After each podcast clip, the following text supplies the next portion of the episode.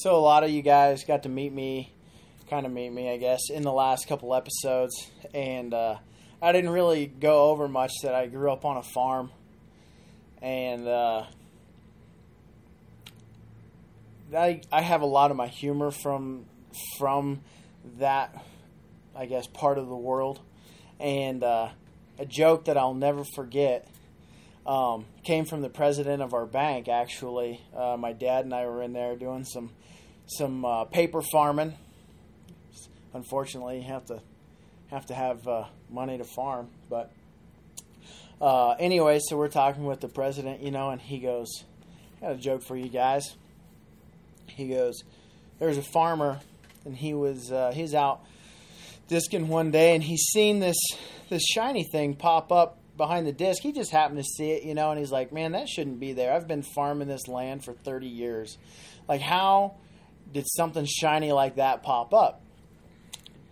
And on the way back, because he has to turn around, he's not going to stop right in the spot. It's not going to happen, right? He goes to the end, turns around, comes back. And when he gets there, he's got his eye out for it, and it's very shiny. So he sees it. He stops the tractor, gets out, goes and looks. He has to know what this is. And you'll never guess. It was a lamp, right? Not like a lamp in the house, but like one you rub and the genie pops. Yeah. Genie pops out, right? And the genie pops out, and he's like, I'm going to grant you 3 wishes, Being a farmer, he's like, man, I really could use a brand new combine for this year's corn harvest. The genie says, your first wish is granted. When you get home, there will be a brand new combine sitting in the driveway. All right. Genie goes back in the bottle, it takes it up, throws it in the tractor, finishes farming that day, finishes his quarter, goes home. Sure enough, brand new combine sitting in the driveway, 16-row header, beautiful, right? He's like, man, this is all right. I got 2 more of these wishes. He's out working, and he thinks, he's like, man, what would really help me right now? Says, man, I could use a little bit better price on some corn. So gets out the lamp, right? Rubs the old lamp up. He says, Genie, I want $9 corn. Genie says, your second wish is my command. Bam. You have $9 corn. So farmer, he's watching the market, of course, hits $9, the whole bit. 2 days later, farmer rubs the lamp. Genie comes out. He says, what is your third and final wish? And the farmer goes, I need $9 corn. And the genie goes, well, I already gave you $9 corn. He's like, yeah, but I thought it was going to 10, so I waited a little longer, and it just didn't quite happen. So this joke has to be explained to me on so many levels. I grew up in the city, and you didn't get that in California? We didn't get any of that in California. Was it Orange County? Orange County, yep. And people from California always have to tell you what county they're from, and I never realized this until Tony Burks pointed it out to me. And he was like, you're from California, where are you at from California? I said, he said, oh yeah, you're from California, my wife's from California. She always tells people she's from San Bernardino County. And I was like, oh yeah, I know where that's at. And he's like, why does everybody in California always say what county they're from? And I started thinking about it, and he goes, where are you from? And I said, well, I'm from Orange County. And then, like, a couple weeks later, somebody asked me, they were like, oh, you're from California, where are you from? And without even thinking, I was like, Orange County. And I was like, holy shit, he's right. But anyways, going back to that joke, what's a freaking combine?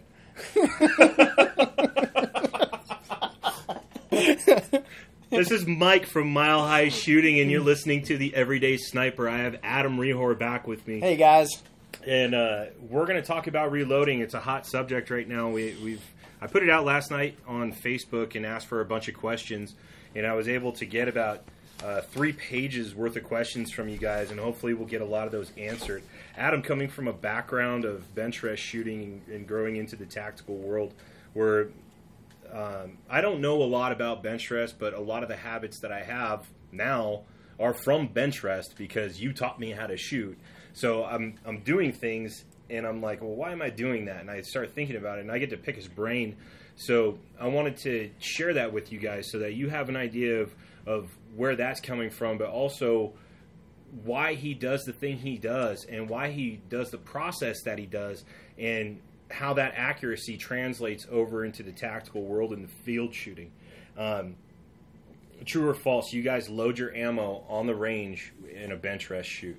Yeah, so we have a whole kit we set up right at the bench and load everything on the spot. That basically allows us to tune our gun there at the range for the current conditions, right? So what we can do is we set everything up. We start most of the time we go to the line on the very first group. We'll have 3 different loads, you know. So you'll have the load that you used kind of last. It's like this load has always treated me good, right? I want you guys to know I'm keeping an eye on the actual recording device because this is the second time that we got about 10 minutes into a conversation and the recorder died at about 2. So we're I'm getting better at this story. Yeah, dude, you are getting better at this story. The first time, worked out all the my little pauses and my I realized I do that a lot. It's funny listening to yourself, isn't it? Yeah. So anyways, you're on the line, you're reloading. Yeah, so you go to the line with 3 different loads, and you have kind of your standby, one lighter and one hotter.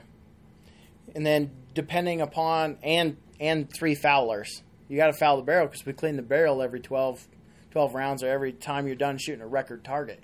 Go back and clean that barrel. So you got to shoot your 3 foulers, get the bore fouled, and then shoot your load and see what's going on. So depending on what your gun's doing, what you're seeing, what you like, that'll be the load that you use. And then generally the leftover loads become foulers for the rest of the day. So then you shoot 3 foulers every time or 2 or 1 or whatever your gun likes to do. But, yeah, so we'll actually find a load that works and where you're shooting good, and then you can load that right there on the spot and then tune it. So if it's getting hotter, like Colorado is horrible. In the spring and fall time, morning starts out, it's 40 degrees, but the afternoon, it's 85, 90 degrees. Well, a bench rest, huge variations, It's hard to keep a gun in tune with that big and dramatic of a temperature swing, especially a bench rest gun. You see so many things with a bench rest gun as far as like the big 3, and we'll kind of talk about this a little later, thanks to Lou Smith on his question, but big 3, seating depth, neck tension, and powder charge.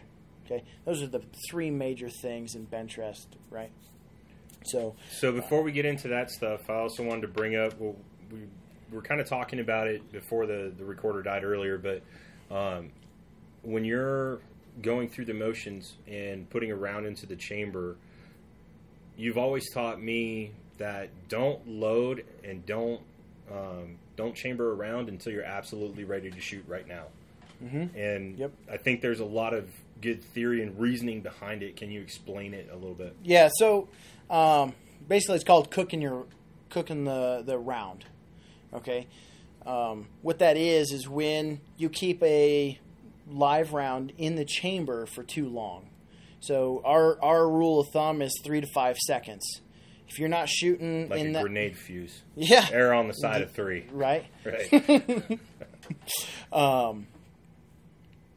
You want that round to go off in that period of time, and if your wind condition changes, you can do one of 2 things: either you can open the bolt and kick that round out on the table or whatever you want to do, or you can just shoot it at your sighter target and check your wind condition and check your windage, because your elevation most likely will go someplace else just for the fact that it is heating that brass up, that powder up. Right, and it's going to change your point of impact. Okay. I saw a lot of that when we had an LE class last September, because we would fire off, these guys would be just hammering rounds through, like 30 rounds, just boom, boom, boom, boom, boom. And I'm like, okay, well, that one's going to go high because he just let it sit in the chamber. Right. And I was telling him, I was like, hey, if you're not ready to shoot, Don't close your bolt. Right. And I'm sitting on the spotting scope, and he's like, what are you talking about? And he let it sit in the chamber for a good 10 to 12 seconds. Mm-hmm. And I looked over at the dude I was with, and I was like, that's going to be pretty high. And he pulled the trigger, and it was 2 mils high. Yeah. And he couldn't understand why. Yeah. Yeah, you have something that's that hot. I don't care. Really, you have extreme powders. I mean, that powder is sitting in that barrel that is a heat sink, and all it does is just pull the heat right out of the brass. It just took 60,000 PSI and, you know, and all that pressure and powder. You know, it just there's a lot of heat going into that barrel, and you shoot 20 rounds through it. That barrel's smoking hot. And as soon as you stick a loaded round in there, it is heating everything up. There's nothing in that case that's not getting hotter.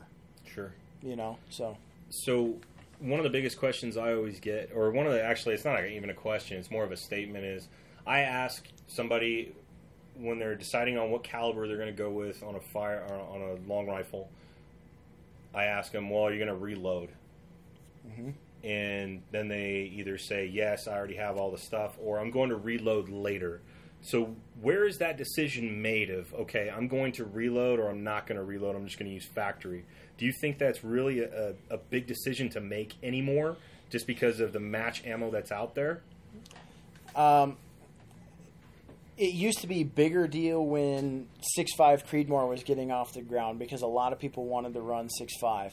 You don't hardly have anybody that debated that when they were wanting to run 308. Right, because you had cheap brass, you had expensive brass, you have good ammo that's already loaded. It wasn't that big of a deal. It was readily available to everyone.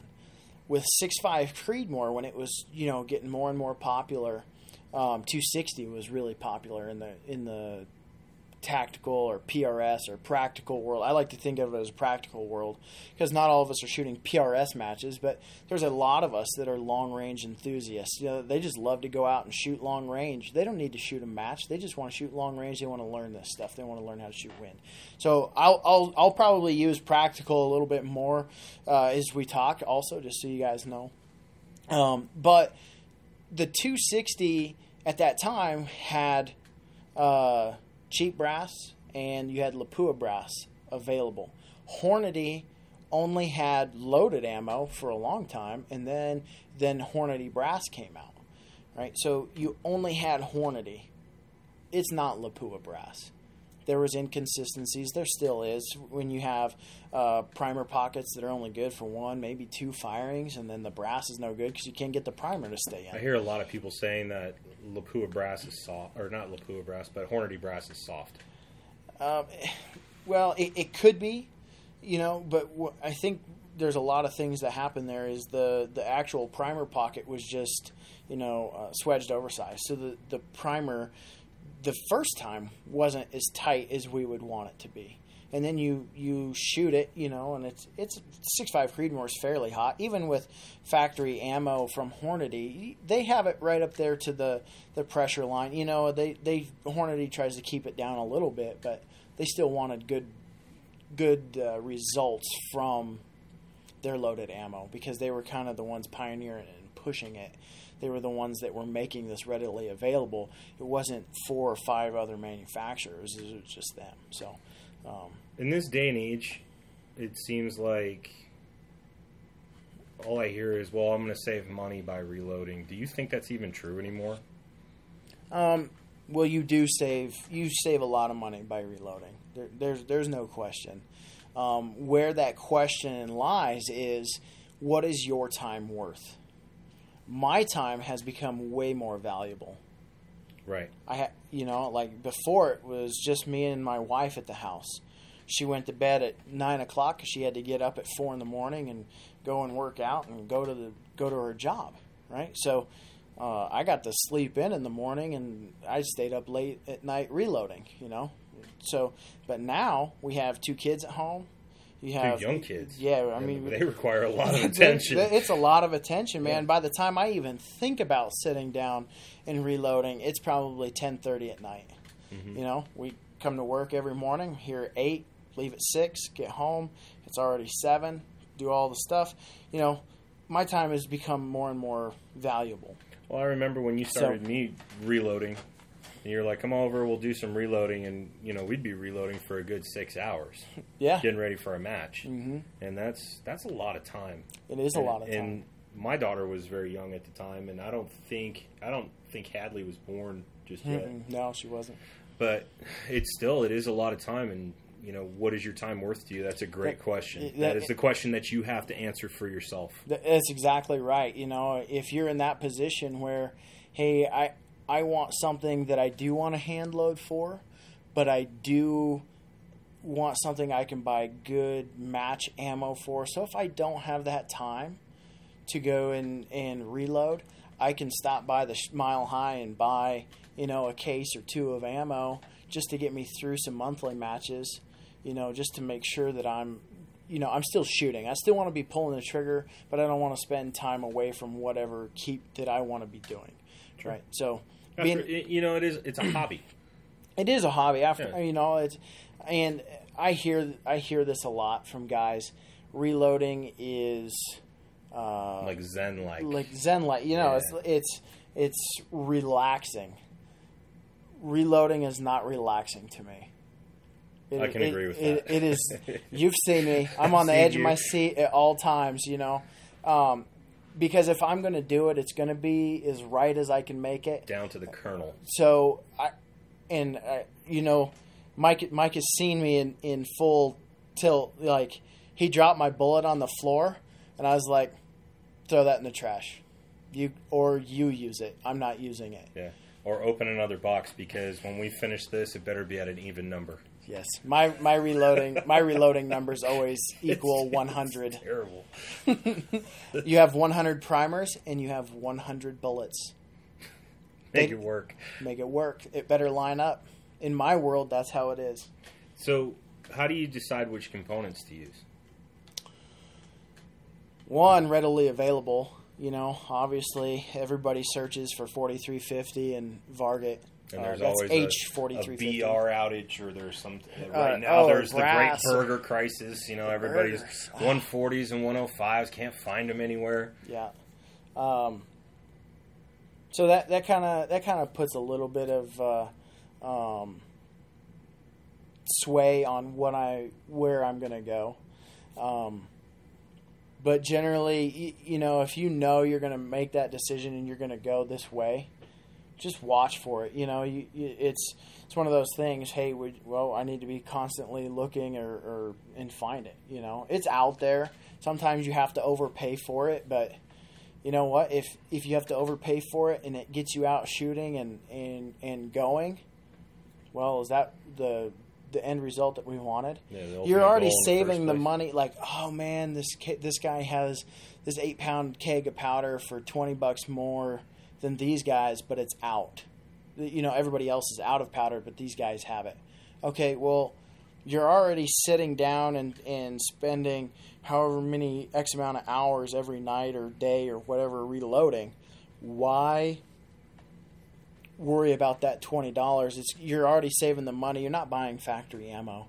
Factory ammo is more expensive than reloading, right? I understand you're trying to keep the budget down, but if it gets you out on the range and it gets you shooting, was the $20 worth it? That's how I look at it. Yeah, and we talk a lot about the life of the barrel too, and I've seen you do this, and I've seen you recommend it to folks, or hear you, and I saw you shoot a text off to somebody about it. But when you decide, okay, I got a new barrel, the life of this barrel is going to be 3,000 rounds, and you find bullets. Yeah. How many do you buy? I buy at least, at a minimum, 3,000 rounds. That way I can burn that barrel out. Okay. I have the same lot number of bullets for the life of that barrel. I have the same amount of primers or more, and I have enough powder of the same lot number to burn that barrel out. And be consistent. Right. That you know nothing's going to change except for you, the loader. Right. And the barrel, you know, it erodes and goes away, and you have to do a little bit of work there. But I have enough of the same components. So after I build a load, and I know that this barrel shoots it, and it likes to be 15 thousandths off the lands exactly all the time. You don't want to be surfing the internet for the next year. Dude, I'm not going to, like, Ah, I only have 100 bullets left. Well, I guess I should have bought more of that lot, or now I have to retune this load, or I have to do this, or I have to, you know, like that's irritating to me. You know, like trying to redevelop my load as because I wasn't prepared for that caliber. So you, basically, you know, let's say you buy 1,000 rounds, and now you have to find alternatives. So you've spent time developing a load for 1,000 rounds. Now you have to find an alternative, and you're going to spend time developing another load for another 1,000 rounds, and then you're going to do it again because the barrel's not quite burnt out. Right. I still have, say, another 800 to 1,000 rounds left on that barrel, and I've already done load development on it twice now. So when you're doing load development, before you choose your favorite load, how many rounds are you firing? Like if you're in load development mode, your first stack of bullets out of the barrel, and you're like, okay, that's my load. And we'll talk about what his process is on load development itself, but how many rounds do you think you're going to go through that adds to that barrel deteriorating? Mm-hmm. And then how many times, like how much can you actually save in the long run if you just get all the same stuff right up front? Mm-hmm. You know what I mean? Yeah. So to be fair, you know, I do probably a little bit more shooting than some guys. I've heard of Scott Satterley's, you know, 10 load development, you know, deal and everything, but I can probably get a load developed and have it last a long time of that barrel's life with about 50 rounds now. So, and if you want to really confirm and make sure, you know, it might be like 75. So then you would, if you had to switch bullets, switch lots, switch powders, you know, find the alternative for stuff that's not available because everybody's trying to shoot the same thing and everybody's trying to get the same results. Mm-hmm. So you just basically, if you had to go through it 2 more times, you just wasted 100 rounds out of that barrel for no reason. Yeah. That's kind of how I look at it, I suppose. Mm-hmm. And if you have a, you know, so there's say if it's 75 rounds, that's 150 if we have to do it twice. Right? If it's a 243 or 6 Creedmoor, something like that, and you want to run it real hot, well, you can count on getting 1,500 rounds through that. You might get to 2,000. You might not. So you can consider 10% of that barrel's life was due to load development. That's fair. I got some notes here. It says determining the OAL and seating depth, which we'll talk about when we get into. Yeah. I want you guys to know that Adam probably spent, about 6 or 7 hours last night after you got home just writing notes down. He said he needed to do it anyways because he wants to, you know, basically make a document and give you guys a guideline that you can, you know, email us and say, hey, what do you have as far as a guideline? And he can send you a typed out copy of this. It's going to take a little while to develop because he's got some pages to cover, but he was up a lot of the night last night taking notes and actually digging into the books and getting the information so that everybody that's listening to the podcast can drive to work and basically have this book read to you, or actually have a guideline so that when you have something to reference, you can reference books and you can reference this podcast and what Adam is saying so that, you know, you don't have to, you're not reading, you know, more than you want to and falling asleep, because to me this shit is boring. Sometimes it's a little dry. Overwhelming and dry. You know? Dry. You know, I guess it kind of takes a special type of guy, and I like to say this from time to time, but you know, in reloading manuals, like the first 100 pages of a reloading manual that everybody skips past is how to reload. Right. Yeah. Believe it or not, in there. I hear most people, they're like, so-and-so taught me how to reload. So-and-so taught me how to reload. And they learned it from somebody else. And they learned it from somebody else. And they learned it from somebody else. So you have, like, this 5th-generation copy of a copy. Right. Reloading. What was my... Without actually doing the research. Right. Which is where I'm at. Right. What was Frank saying about the game of telephone? Oh, yeah. The message changes. Right. Yeah. So reloading equipment, we're going to talk about some of this stuff too, the cheap stuff versus the expensive stuff. And it, you got to spend money on what it sounds like. You got to spend money to save money in the long run if that's your goal. And if that's not your goal, you want to spend money so that you don't struggle through it. And what you save in money, you make up in grief. Absolutely. And how many times, like personally, do you think that you've had to rebuy equipment to go, okay, well, this is the good thing now, or this is going to hold me over until I can get this, or, you know, this is the thing that's hot on the market, but I don't want to spend that kind of money, so I'm going to get the one that's a little bit less than that. Yeah, I've done that more than I care to admit. You know, like right now, probably one of the newest tools in my toolbox as far as reloading goes is powder drop and scale. You know, obviously, and we'll go through this a little bit too, but the Prometheus was hot. Mm-hmm. Oh man, you have to have a Prometheus. It's $4,000. It's a year wait, but it is awesome. Well, it doesn't sound that awesome to me. At $4,000, and I have to wait. I have to wait a year, and then you have to sign a lease because, oh man, somebody might steal this idea or use it for commercial or do something or this, so that, or the other thing. So after you pay $4,000, it's still not even yours. Still not yours. You signed a lease for 30 years or whatever, you know. And my feeling about that is try to come and take it. Try to take it from me. If I gave $4,000 for it, you're not getting it away. That's mine now. That's mine. Irritates me. So what it came down to is you never got one of those. I never got one. I just bought two RCBS Charge Masters, tuned them up, done a little love to them, got me a little dandy trickler, and threw a Denver Instruments scale in between the two. Got three powder.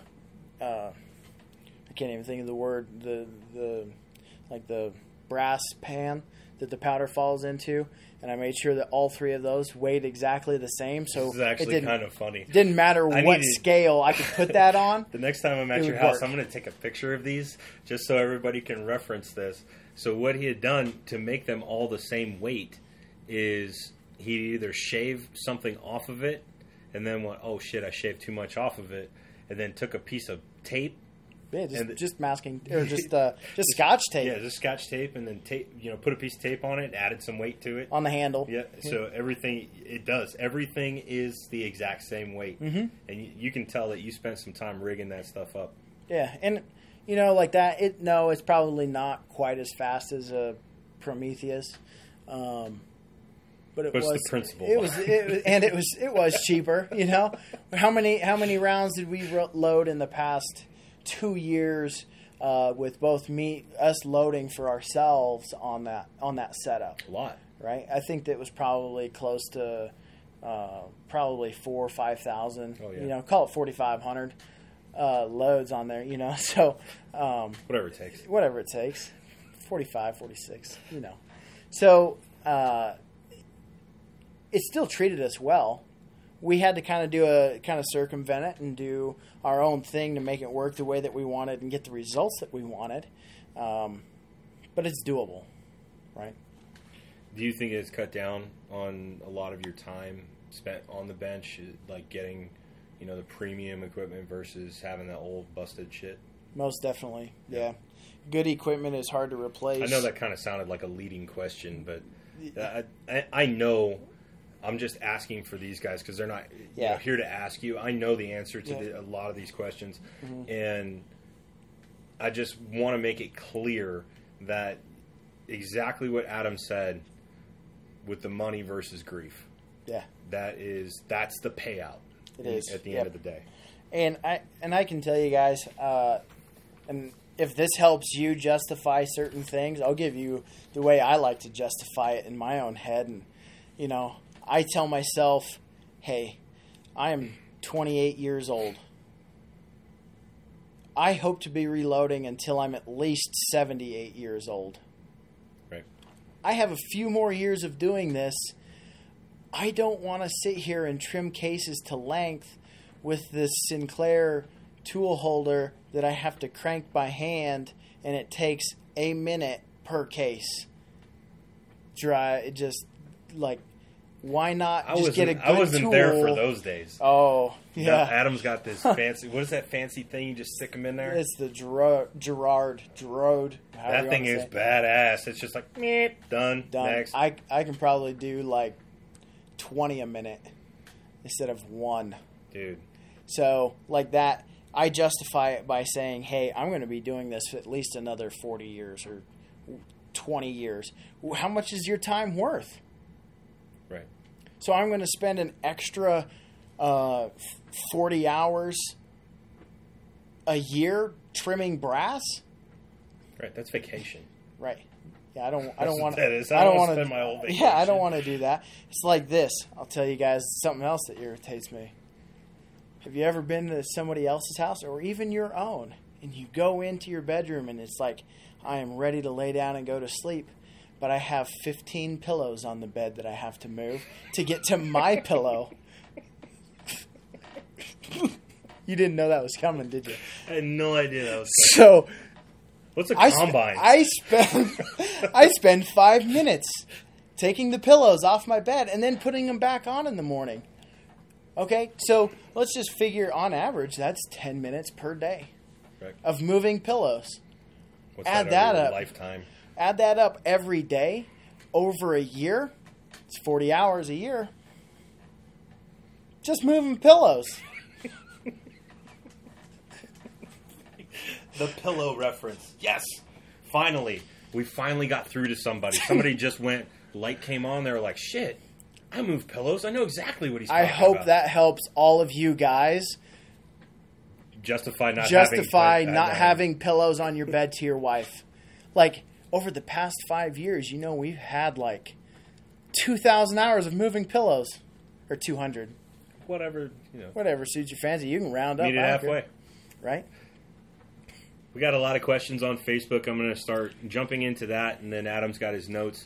We're about 30 minutes in, and we gave you the motivation at this point. You know, are you going to reload? Okay, maybe not. But now you have the motivation, you understand how time-consuming it can be, and maybe that's something that you want to do. So a lot of guys that do reload or are looking at reloading have dropped these questions, so I'm just going to dig right in. I got Vince. If you're going to adjust seating depth, how much can you adjust before you could start seeing signs of overpressure? How much have you been adjusting the depth make on accuracy?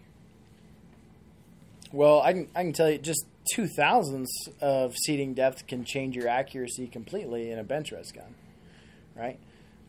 Depends on your situation. So if you are most tactical guns, guys are jumping 0.015 to the lands on average, okay? That's where most guys start, is at 0.015 off, okay?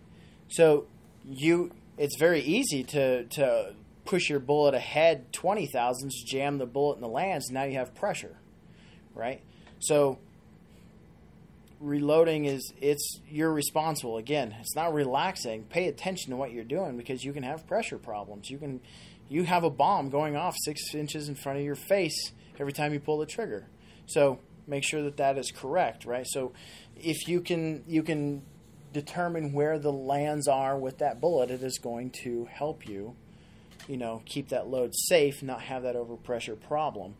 And then as far as accuracy goes, you need to figure out where that bullet likes to jump. Like I said, on average, 0.015, that's a pretty good starting point. Most custom guns, right? You have any custom gun maker. It's a pretty common number. It's very common. I think even Berger states, hey, our bullets like to be jumped 0.015, 0.020. Like if you start 0.015 to 0.020 off the lands, you're going to have some of the best results that you'll get. Why not start there? Berger says it.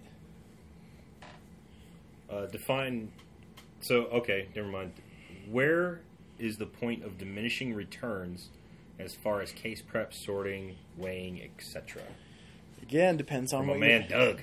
Diamond Doug. So there's a lot of different points as far as case prep and weighing and doing things. One of my biggest things is people weighing brass. Okay? Mike's heard me talk about this before. Yeah, I'm going to let you go. Right? Do it. You're off the chain. Go ahead. So you weigh your brass. Okay, well, this piece of brass weighs 15 grains more, and this one's changed back and forth, okay? When you look at a cross-section of a piece of brass, where is all of the weight in that case? It's at the head, okay? Right below the web, right there, the primer pocket, in the flash hole, right? Yep. So what if that piece of brass on the inside was thicker right where the flash hole was at? Okay, well, that's where all the meat in that brass is anyways. So if it was just a little bit thicker, that piece of brass weighs more than the next piece. It doesn't mean that that piece is worse. It just had a little bit more material at the head of the case. So it had, what if that case alone was the most concentric piece of brass that you owned? Did you even check concentricity of the brass? No, I just weighed it. Well, yeah, that didn't do you any good. I threw that one in the trash because it was way heavier than the rest. Okay, well, that was the most concentric piece of brass you had. The neck was perfect. The body was perfect. The flash hole was perfectly center. Well, threw that one in the trash. It weighed more. Okay? It's not like the neck weighed more, and it was, you know, one side was 17 thousandths thick and the other side was 11 thousandths thick. It wasn't... You know, that's not where it got its weight from. So weighing brass, it's not all that it's cracked up to be. I'm sure that there's some things there that probably do help. You've just added more time to a process that may or may not help you at all. There's also, you can do it with primers. Guys weigh primers. Guys weigh their bullets. You know, there's a lot. You can go into a lot of things that you really don't have to do, right? Especially in this practical world of us shooting, right? We were trying to shoot a 18-inch plate at 800 yards, right? Well, we have some take-up room. We're not trying to shoot as small as group as possible. We're not shooting F-class. We're not shooting bench rest, right? Some of those things you do not have to do to hit a plate at 800 yards. Sometimes training is worth more. Time. Take that time, lead through the barrel. Right. Does not annealing brass affect your accuracy? It can, yeah, because the brass will get work hardened, and then. So what's annealing?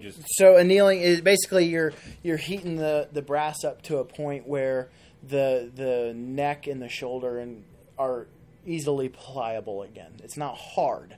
The head of your case is hard. You want the neck, the shoulder to be soft, so you can size it and make it do what you want it to do. Manipulate it a little bit easier. Easier, right? So I've run into it. Running 243 brass, I kind of was at the last leg trying to do some stuff, get away without annealing and going through some extra work that I didn't really want to do. And I had cases that I'd shot 6-7 times mixed with cases I'd shot twice or once, and I had a larger SD because I hadn't annealed certain cases. You know, I just kind of mixed them together because I was tired of working on it, right? So annealing, not annealing, can affect you, and it can bite you. Yes. Okay. That was for Kenny. Thanks, Kenny. Moving on to Geoffrey. Geoffrey. Yeah, Geoffrey. How do you develop the most consistent ammo possible from brass press to loaded ammo? Batch reloading. Mike has seen me do this. That's how I reload.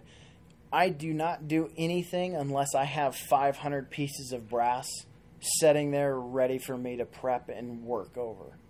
So if you can go through and you can resize, then prime, trim the length. You know, those aren't in order, obviously. And dump powder in. Now the powder and the seeding, not as important, but... generally, I like to get most of those things done all in the same night. Yeah, I'll come over and you'll have 300 cases prepped right there, and you're still working on some other ones, right. But none of them have powder, none of them have bullets in them. Right, yeah, so all of them have been sized at the same time. They were all tumbled at the same time. They were basically, I'm trying to keep those cases as identical and the same as I possibly can. That is how you're going to get the best ammo possible. You know, like you wanted consistency. How many times do we say this? Consistency is the name of the game. If I can do the same thing every single time, you should expect the same results. Correct. Mr. Steve, OCW versus ladder test, and what do you use? What is OCW? Define that. Actually, I know. I'm sorry, I'm drawing a blank right now. We're going to go through a whole low development deal. Okay. I've gotten some other feedback. So we're going to answer that through another source. Yeah, okay. It'll actually be in another episode because I know this is mostly reloading as far as, hey, what am I going to do as far as case prep? You know, what tools am I going to use? You know, I know there's a lot of people that want to ask, hey, well, is this tool better than this tool? Blah, blah, blah, blah. So we're laying the foundation. Load development will be another one. I got some other documents from other guys that how they do their load development. I'd like to read it and kind of compile it and kind of push it all into one. So that's kind of a separate question. What powder measure do you prefer, and is it worth it to spend the money on a quality lab scale? There's still more question. Hold on. What kind of SD and ES do you chase, and at what point do you call it a day?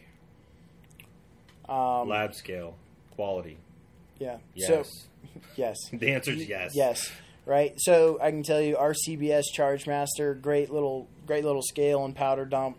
You can load a ton of ammo on there. Mike and I have, but we also had a Denver Instruments sitting there, so we can check it. Right. Yeah. So we actually weigh it twice. Through the night, how much would you see those Charge Masters vary? It would vary, and actually, because of the temperature of the room, as it heats up and cools down, even the lab scale was, you got to reset it. You got to constantly reset it. Calibrate it. And you got to constantly watch what's going on, because if you don't, then you're going to be, half a grain off of what you're supposed to be. Right. The Charge Masters varied a lot, and you had to recalibrate them. You had to pay attention to. We were constantly taking stuff out and putting stuff in. It was irritating, right. Yep. To say the least. So, lab scale is big. I like to have one of those. One of my favorite scales right now is the A&D FX 120i, which you get paired with the Auto Trickler V2, where it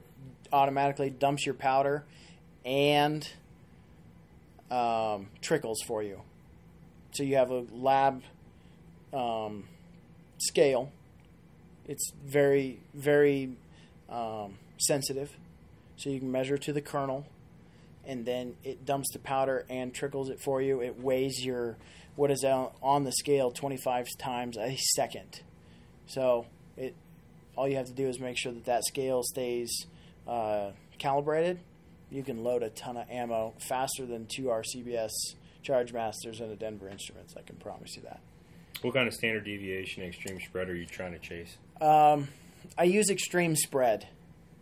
I feel like SD kind of gives me like a fake number. Like it cheats me. Like I don't know. Does it cheat you or make you feel good? Right. It kind of makes everybody feel good. Like, oh well, I have an SD of 15. Okay, well that's your extreme spread. Just off my head, like that's 35. Well, it's not as good as I would like to see. So what's the difference between the two? You got your standard deviation and your extreme spread. So your extreme spread is the difference between your high and your low. So you have your muzzle velocity. Your muzzle velocity. When you're checking right at the range, your five shots. Yep. Basically. So basically, and then your SD, there is a calculation, and it's kind of like an average between those, and then your variation between them. So you can almost say, hey, my SD is half of my extreme spread. It's not exact, but that's the way I always looked at it. When I used the SD, it was like, hey, well, if my SD was 20, my extreme spread was 40, right? So I just use extreme spread. It gives me a true number. I like to keep my extreme spread under 20. Okay. That's for you, Steve. Justin, thoughts of using bullets like 120 grains in 6.5 Creedmoor? I like Frank's idea, and I like the idea in general as far as running lighter bullets faster. Yeah, faster twist, lighter bullets, shorter barrel. I know we've been doing this over the years. I started on a 26-inch barrel. I did too. Yeah. And then it was 24, and now it's 22, and it's gradually getting shorter. Mm-hmm. And my twist has sped up. I'm running a 7.5 instead of an 8. Yep. And like I see you, we're always trying to match each other in what we're doing. In case a gun goes down, then we can continue on and do what we do. And that's, we've had that happen to us. Yep. You know, and we've had to, and luckily, you know, the barrels were chambered at the same time, and they liked the load that we chose together, basically. Yeah. And we tuned that. We checked our guns with that load together to make sure that both guns shot it equally. Right. Right. So, but I've seen it in the last year or so that, you know, cutting it down and running a lighter bullet is working out better. Mm-hmm. So yeah, I'm kind of a time of flight guy. So if I can limit the time of flight, right? I'm horrible at reading wind. I get really lucky a lot, so that's why I shoot a 6. Right. Plus, I think the 6mm bullet's one of the most accurate bullets on the planet. Bench rest, 6 PPC. I can tell you the very first score match. So I take that back. My second score match I shot in bench rest. And for you guys want to know, at 100 yards, there's a 50,000ths dot in the center of a half-inch circle at 100 yards. That dot is the X, basically your X ring. So you have to basically get your bullet to cut that 50,000ths dot, and that is a 10 with an X.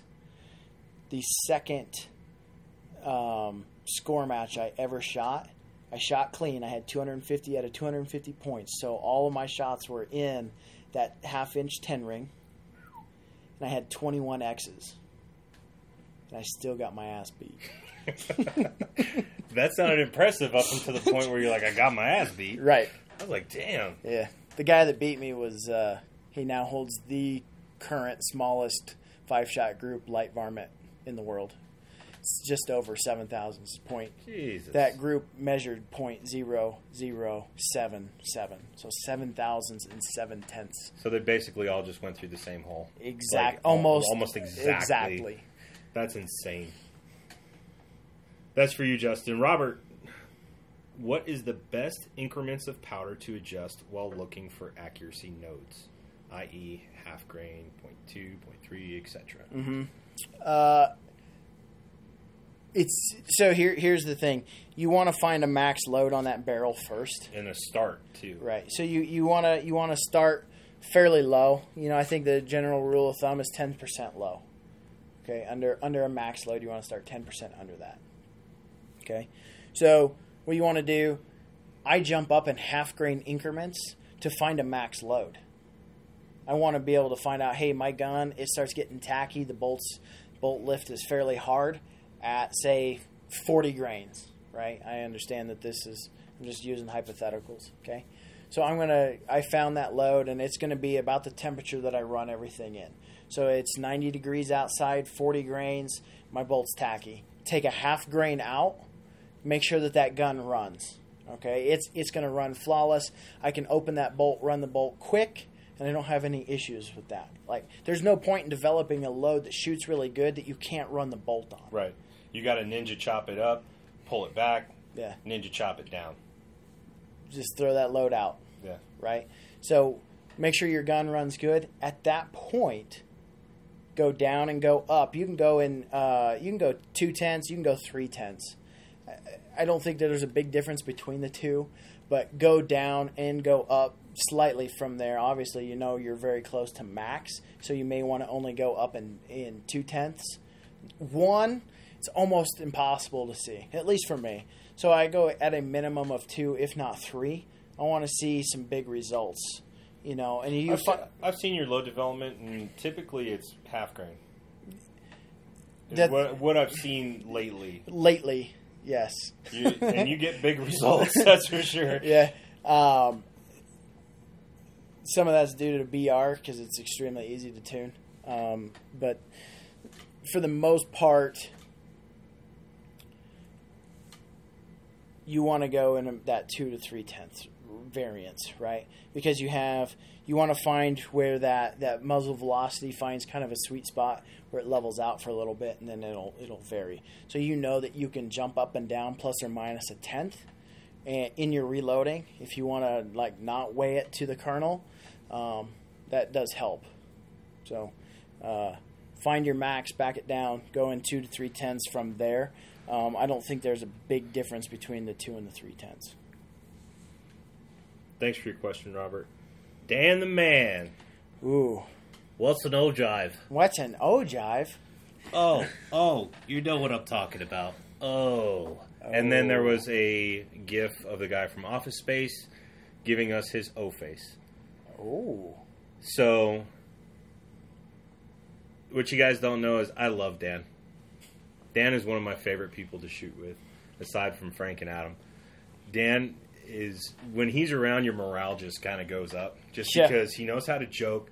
He knows how to have a good time. I've never seen him angry about anything. No. And, unknown to us for like a few years is we shot the Sniper Side Cup, not necessarily on the same squad, but we came within a few points of each other, halfway up the pack. And so technically I've been shooting with Dan for like 3-4 years now. Oh, yeah. You've been shooting with Dan for some years. Yeah, so that's going to be my claim to fame is shooting with Dan. Right. And his ogive. Okay, so there are a couple different types of ogives. Now we're going to make you look like a dick, Dan, because you had to ask and throw up a picture. Right. You have the secant ogive, and then you have a tangent ogive. A tangent's a little bit more round, and actually, so if you look at a tangent ogive, and it'll say, hey, this ogive is a 9 ogive, okay? Basically, what that is stating for that radius for 9 bullets to be stacked on top of one another, that circle, which would be 360 degrees, would go around and it would meet up with the ogive 9 bullets stacked on top of each other on the bottom side. It's kind of hard to explain, but basically, if you made a... Where can you find a resource like that to kind of explain that, like kind of give you pictures and explain it a little bit better? So Accurate Shooter has a really good description of the ogives. I don't think they quite go into a whole lot of detail, but they do explain the difference between tangent and secant ogive. Your secant's the other one. Okay, the hybrid bullet, and you'll see this on the article as well, the hybrid that Berger uses a lot of, and we shoot a ton of hybrids in this world because it gives you the ability to jump that bullet a little bit easier. It's kind of that's why it's called hybrid, because it uses a tangent and a secant ogive on that bullet. It allows us to tune loads easier to jump. VLDs were notorious. Either they did jump or they didn't jump, period. So, thanks for asking that question, Dan. I think that actually is a valid question. It is a good question. I just wanted to give you a little shit because I love you. Oh. Garrett, I've been led to believe most field-style shooting recommends full-length resizing versus just neck sizing. Is the reason for full-length sizing just in case of debris in the chamber? That is one of the reasons, yes. So if you full-length size, or you use like a Type S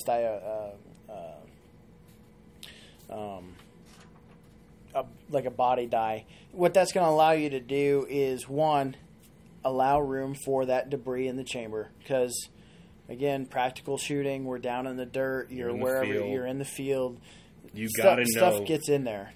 Period. Yeah, right? Your bolt's open. People are kicking debris inside your chamber. It's going to happen. The wind kicks up. It's going to kick debris inside your chamber. Mm-hmm. It just happens. Just flip your bolt up. Leave your bolt closed. But to avoid some of that stuff. But so the answer is basically yes. Yes.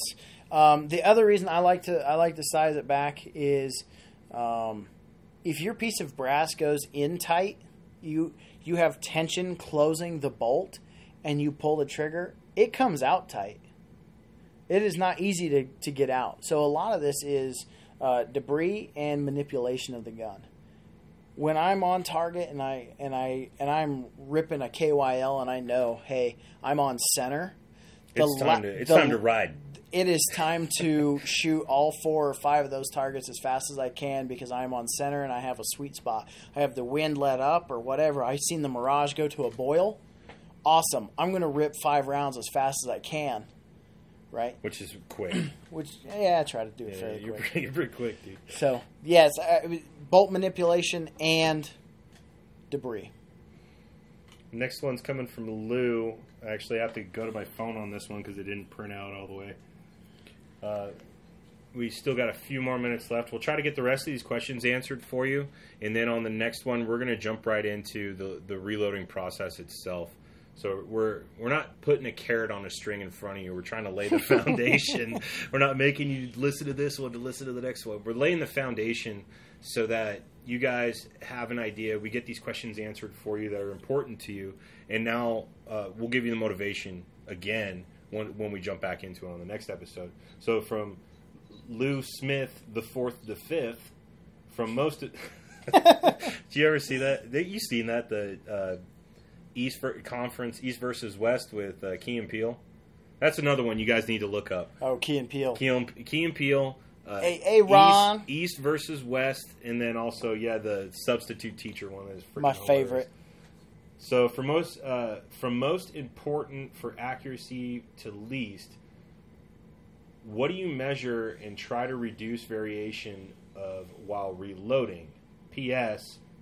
Neck turn or not, how much does it help accuracy? Well, neck turning does help tremendous in accuracy as far as bench rest rifles go. So if you are shooting a bench rest gun, the whole point of turning necks is to make sure that the inside and the outside are perfectly concentric. That way when you put the bullet in, that you have perfect concentricity grabbing hold of the bullet, and then the neck is supported in the chamber perfectly as well. That brass can be out of round, right? If you ever throw that on a concentricity gauge, you will see that it could drive you crazy. Even brass that has been turned, you're like, really? Like, I done it that bad? You know, it's like, well, it's only a half thou. You know, it's like, but I can see this needle moving up and down on every single piece of brass I done. Well, it's not as bad as you think, right? But Lapua brass is obviously very consistent.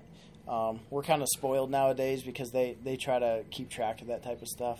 So I'm a no turn neck type of guy in practical shooting. Mm-hmm. Like if I'm laying down and I'm going to shoot bench rest or I'm going to shoot F class and I need to shoot the smallest group on the grounds, I'm going to do it. Right. You're going to give yourself an advantage. I'm a smart enough guy. I can give myself a mechanical advantage over everybody. In tactical, practical shooting, can you call wind? If not, who gives a shit? Way more important than turning that neck. Yeah.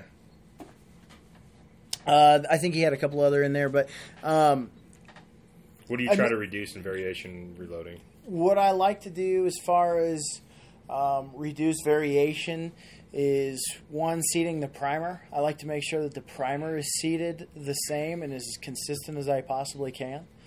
So what you're saying is when you put the brass in the tool, you crimp it on one side and then you turn it and then you 180 and crimp it on the other side. Yeah, so if you're using a hand priming tool, what I like to do is I'll stick the primer in this primer seat or the priming tool, put the piece of brass in, squeeze it until you feel that anvil or that cup meet the bottom of that primer pocket. Okay. At that point, what I'll do is I will turn that case 180 degrees and then push that handle in and make sure that it feels the same, or if you feel it move slightly. Because if you believe that all of these hand primers are perfectly made and there's no run out and all the things are nice and flat, you're crazy. So make sure that primer is seated straight in the cup or as flat and inconsistent as you can make it The other thing I like to do is when I'm ready to seat bullets, so I always wash my hands.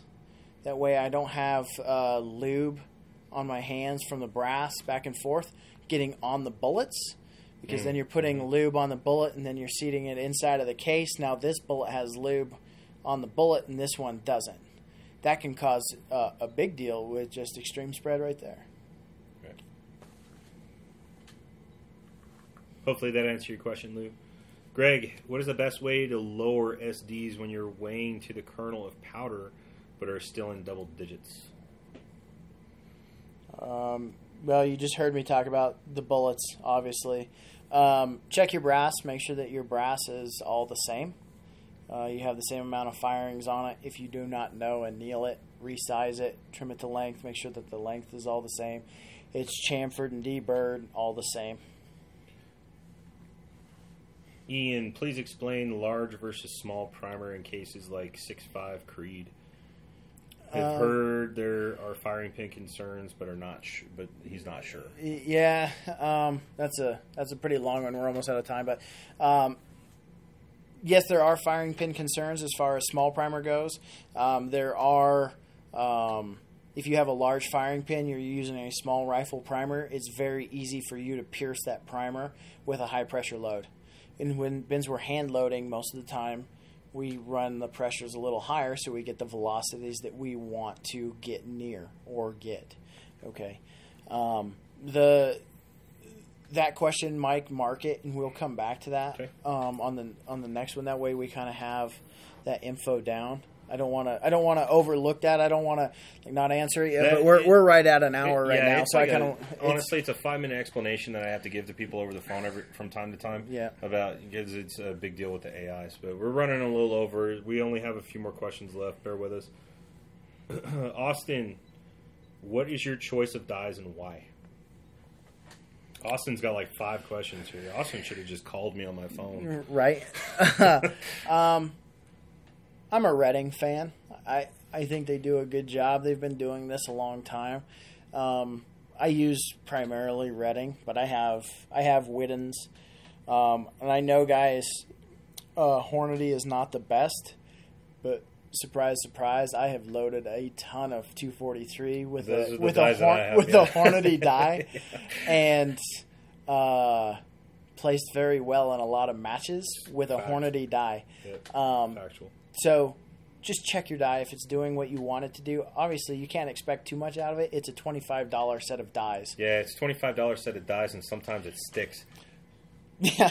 Yeah. Sometimes the bullet sticks in the seating stand. So we have to seat it twice. Yeah, we got to seat it twice. Big deal, right? Big deal. Like, just doing all right. Just do it, right? But you do have nicer ones that are like down to the micron. Yeah, you can. And then honestly, we've made custom dies here at the shop too. Mm-hmm. You get a Nulon Precision blank, and then as long as you have a resized reamer, it's basically ground at the same time or same dimensions as your sizer, we can make you a reamer. We have to send it out and have it hardened because resized dies have to be hardened. But that is a very good way to go as well. If your gunsmith is willing to do that for you, Nulon Precision makes an awesome die blank, and then you have your gunsmith chamber it for you basically, and then they're set up with Metatoyo micrometer tops, which is about the only micrometer top that's always perfect. When you're like, hey, I want to seat this down 5 thousandths down. Boom. Done. Second part, how much bullet run out do you say is acceptable?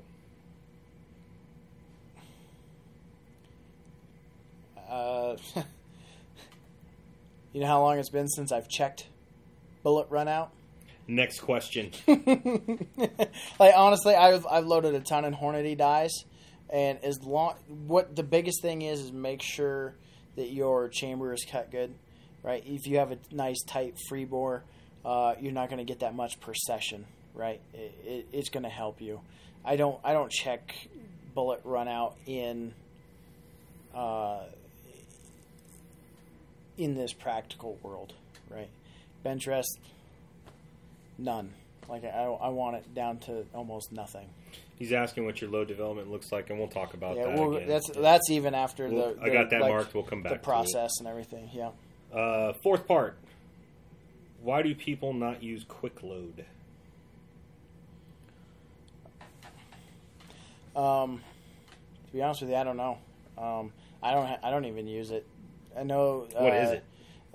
It allows you to basically input your powder charge, and it'll basically develop a pressure curve and everything for you right on your computer. You can see what it's going to do, how much pressure, things like that. So you're smart on it, you just don't use it. Well, I had it once, and I tried using it. I'm pretty sure I wasn't smart enough to use it. I mean... It's like, is it the Uber tool to geek out on? You got to be pretty smart, in my opinion. You know, like I get smarter than me. I know John Kilham. He comes in here all the time, man. He loves QuickLoad. He uses it for everything. Maybe I should pick his brain on that. Maybe we'll have him chime in on yeah, this. Yeah, he'd probably be a better. I'm gonna write his name down here so I can tag him in it and see if they can go back and forth. He'd be a good guy to ask because he's a good resource. He did a lot of development on applied ballistics as well. Yeah, he done a lot of beta testing and stuff for Investi as well, and very smart guy. What's your choice of components? We'll talk about that stuff. Austin, you brought up a lot of good questions here, and we're going to answer those questions in the next podcast. We're busting time. Last question from Jeff. Ackley improved. What is it? We just had this conversation, too. Yeah. That's funny. Ackley improved. A specific cartridge or process done to any cartridge. It is a process done to every cartridge. So the original P.O. Ackley, he's Trinidad alumni. Anyways, should have seen his eyes light up and his chest puff out. Like, so proud. Oh man, so proud. Now, so Ackley improving is basically taking any case that you have and then putting a 40-degree shoulder on it.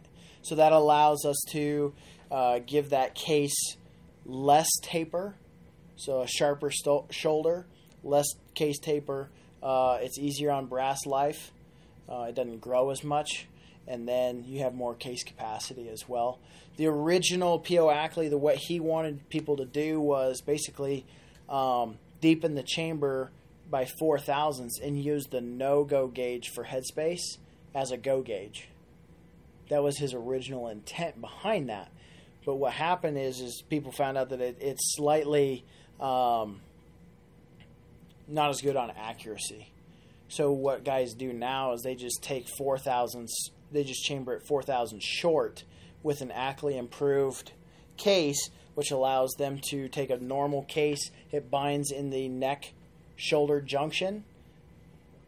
Then it fits tight, so the bolt will close fairly tight, right? You're 0.004 short. Then when you shoot it, it fire forms out, but you're getting good accuracy out of it because it's tight in the chamber. It's up against the bolt face.